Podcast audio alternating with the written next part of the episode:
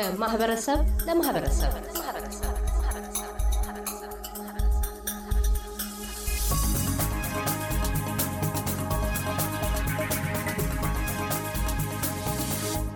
የኢትዮጵያ ኦርቶዶክስ ተዋሕዶ ቤተ ክርስቲያን አገልጋይ ከሆኑት ሰባኪ ወንጌላውያን መካከል ዲያቆን ሄኖክ ኃይሌ ሜልበርን የሚገኘው የደብረገነት ቅዱስ ሚካኤል ቤተ ክርስቲያን ባደረገላቸው ጥሪ መሰረት አውስትራሊያ ይገኛሉ። ዲያቆን ሄኖክ ቤተ ክርስቲያኒቱንና ምዕመናኑን በስብከተ ወንጌልና የተለያዩ መጻሕፍትን በመጻፍ በማገልገል ላይ የሚገኙ ሲሆን በአውስትራሊያ ቆይታቸውም ተመሳሳይ አገልግሎትን እንደሚሰጡ ይጠበቃል።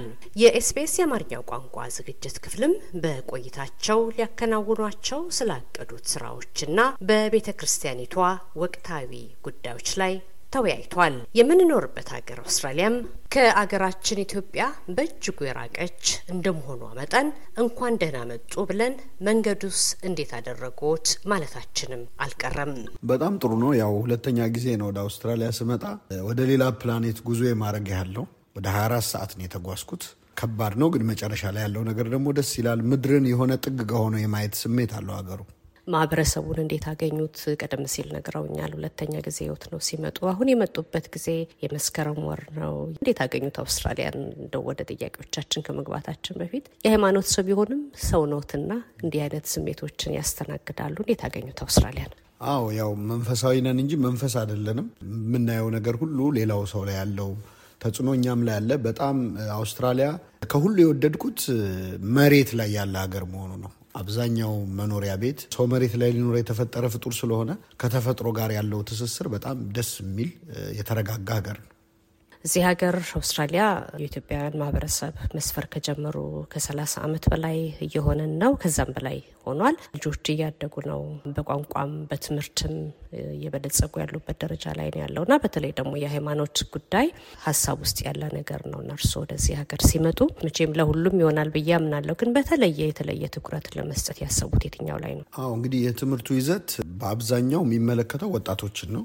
ከወጣቶችም ባሻገር ግን በልጅ አስተዳደግ ላይ በማህበራዊ ሕይወት ላይ የሚሰጡ ነገሮችም ስላሉት እንደዚሁ በተጨማሪ ወላጆቹንም ትልቆቹንም ያካትታል። ትምህርት ሃይማኖት ደግሞ በቀጥታ ሃይማኖታዊ ትምህርቱ ደግሞ ሁሉንም የማህበረሰብ ክፍል የሚያካትት ነው። ቋንቋን በተመለከተ ወጣቶች ሰባኪያን የዩኒቨርሲቲውንም የመማሩ እድሉ ስላለ ምናልባትም የሃይማኖት ትምህርትም ከግዕዙም ከአማርኛውም ባሻገር በሌላ ቋንቋ የማስተማር ብቃት አለ ብዬ ገምታለሁ እና ለዚህ ተዘጋጅተዋል ወይ? አዎ ከዚህ በፊትም እንግዲህ በነበረኝ ቆይታ ያው እኔ የእንግሊዝኛ ቋንቋ የምችለው እዚህ ሀገር የተወለዱ ልጆች አማርኛ በሚችሉበት ልክ ነው እና ስለዚህ በዛ ደረጃ በተለይ ከመድረክ አገልግሎት ይልቅ ለብቻ በተናጠል በምናሳልፋቸው የጥያቄና መልስ መርሃ ግብሮች በጣም ደስ የሚል ጊዜ ያሳልፈናል። እነሱ ከተማሩት በላይ እኔ ብዙ ከነሱ ተምሬያለሁ። ጥያቄ ለመጠየቅ ችግር እንደሌለባቸው እዚህ ሀገር ያላችሁ ሰዎች ታውቋቸዋላችሁ። ልጆቻችሁን በጣም ብዙ አይነት አስገራሚ ጥያቄዎች ይጠይቃሉ። ስለዚህ በዛ መልኩ በተናጠል በግል በሚኖሩ ውይይቶች በራሳቸው ቋንቋ ለመማማር ዝግጁ ነን። በአውስትራሊያ ውስጥ የሚኖሩ ኢትዮጵያኖች ሊሆኑ ይችላሉ፣ ግብጾች ሊሆኑ ይችላሉ፣ ጀርመኖች፣ ሁሉም የመጀመሪያው ዓላማቸው ልጆቻቸው ቋንቋቸውን፣ ባህላቸውን፣ ሃይማኖታቸውን ይዘውላቸው እንዲዘልቁ ነው እና ኢትዮጵያውያኖችም ህልም ይሄ ነው። ከቤተሰብ የሚጠበቀው ነገር ምንድን ነው?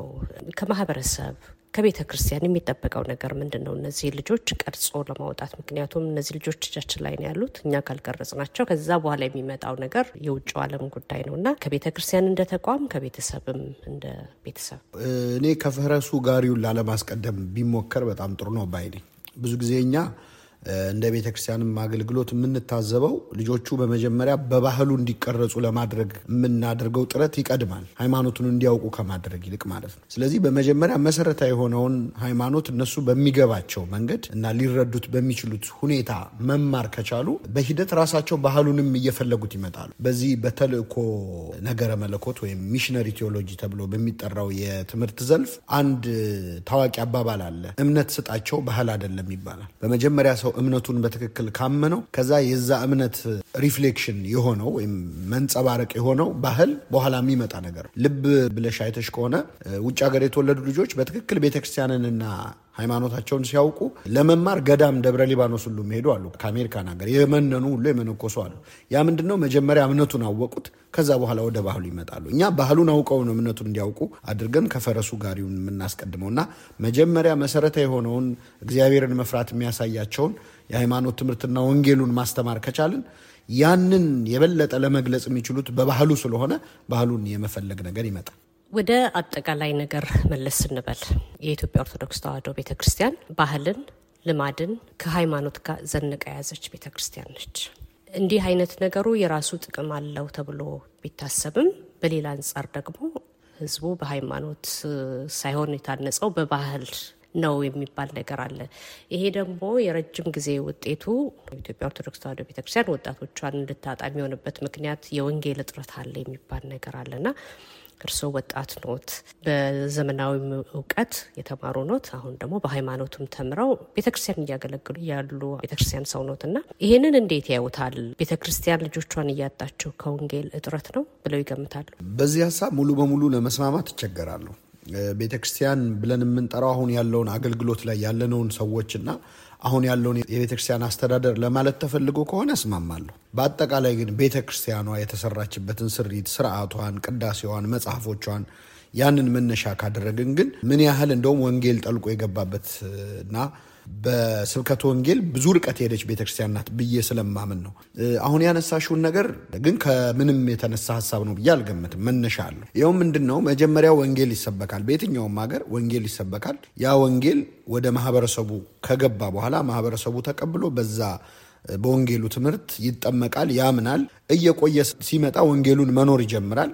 ክፍለ ዘመን እየተሻገረ ሲመጣ የተማረው ወንጌል ወደ ባህልነት ይቀየራል። ለምሳሌ ማንኛውንም ኢትዮጵያዊ በምንም አይነት ሁኔታ ላይ ሆኖ ታሞም ይሁን ደስተኛም ሆኖ ይሁን ሀዝኖም ይሁን እንደምናደርግ ስትዩ እግዚአብሔር ይመስገን ይላል። ይሄ ወደ ወንጌል ስናመጣው በሁሉ አመስግኑ የሚለውን ነው የሚያሳየው። ብዙ ነገሮች በጣም ከመዋሃዳቸው የተነሳ ከመጽሐፍ ቅዱስ ጋር የተያዙ መሆናቸውን ሳያውቅ የሚያደርጋቸው በጣም ብዙ ባህላችን ውስጥ እያንዳንዱ አለባበስ ውስጥ ብትይ የሰርግ የለቅሶ ስነ ስርዓቶቻችን መጽሐፍ ቅዱስ ላይ ሄደን ልንጠቅሰው የምንችላቸው አይነት ናቸው። ለምሳሌ ጋብቻ ለመፈጸም ወደ ልጅ ቤት ሽማግሌ ይላካል። ሽማግሌ ሲላክ የሚደረገው ነገር ከኦሪት ዘፍጥረት የተወሰደ ነው።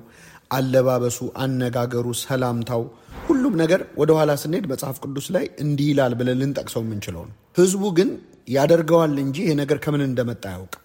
ስለዚህ ይህንን በመኖርና በማወቅ መሀል ያለውን ልዩነት ለመድፈን መሞከርና እያደረገ ያለው ነገር ምን ያህል ከመጽሐፍ ቅዱስ ጋር የተሳሰረ መሆኑን የማሳየት ሚናችንን መወጣት አለብን እንጂ እንዲያው በደፈናው ወንጌል ጨርሶ አልደረሰበትም ማለት ይቻላል። ምክንያቱም በጣም ብዙ ነገሮች በተግባር እየተኖሩ ያለበት ሀገር ስለሆነ በባህላችን ውስጥ ሰርጎ የገባ የወንጌል ማንነት በጣም ስላለ ማለት ነው። ከዚሁ ጋር ሳንወጣ አማንያኑ የመመላለስ እንጂ ህይወቱን የመኖር ኑረቱን የመኖር ነገር የለም እንዳሉትም እርሶ በተግባር የሚታዩ ነገሮች ቢሆንም በእርግጥ የክርስቶስ ነገር ገብቷቸው በእርግጥ የወንጌል ነገር ገብቷቸው አይደለም የሚመላለሱት የሚባል ነገር አለ።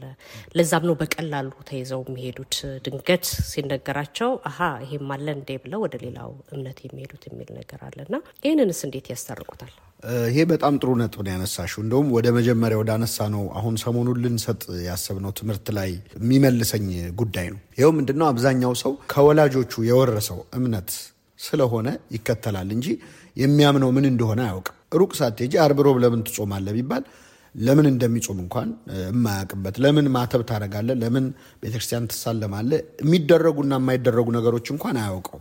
ስለዚህ በልማድ የሚደረግ በመመላለስ የሚደረግ ስለሆነ የሰማ እለትና ሌላ ነገር አዲስ ነገር የሰማ የመሰለው እለት ብዙ ሰው ከቤተ ክርስቲያን እንዲወጣ ምክንያቱ ይሄ ነው። ለዚህም ነው ሰሞኑን የምንማረው ትምህርት በውርስ እንደ ሌላ ንብረት የተቀበልነውን ሃይማኖት በእውቀት እንድናምነው ማድረግ ነው። በጣም መሰረታዊ የሚባሉ ነገሮች እንግዲህ ከዚህ ቀደምም የዛሬ አራት ዓመት ወደዚህ በመጣው ጊዜ ሞክረነው ነበረ።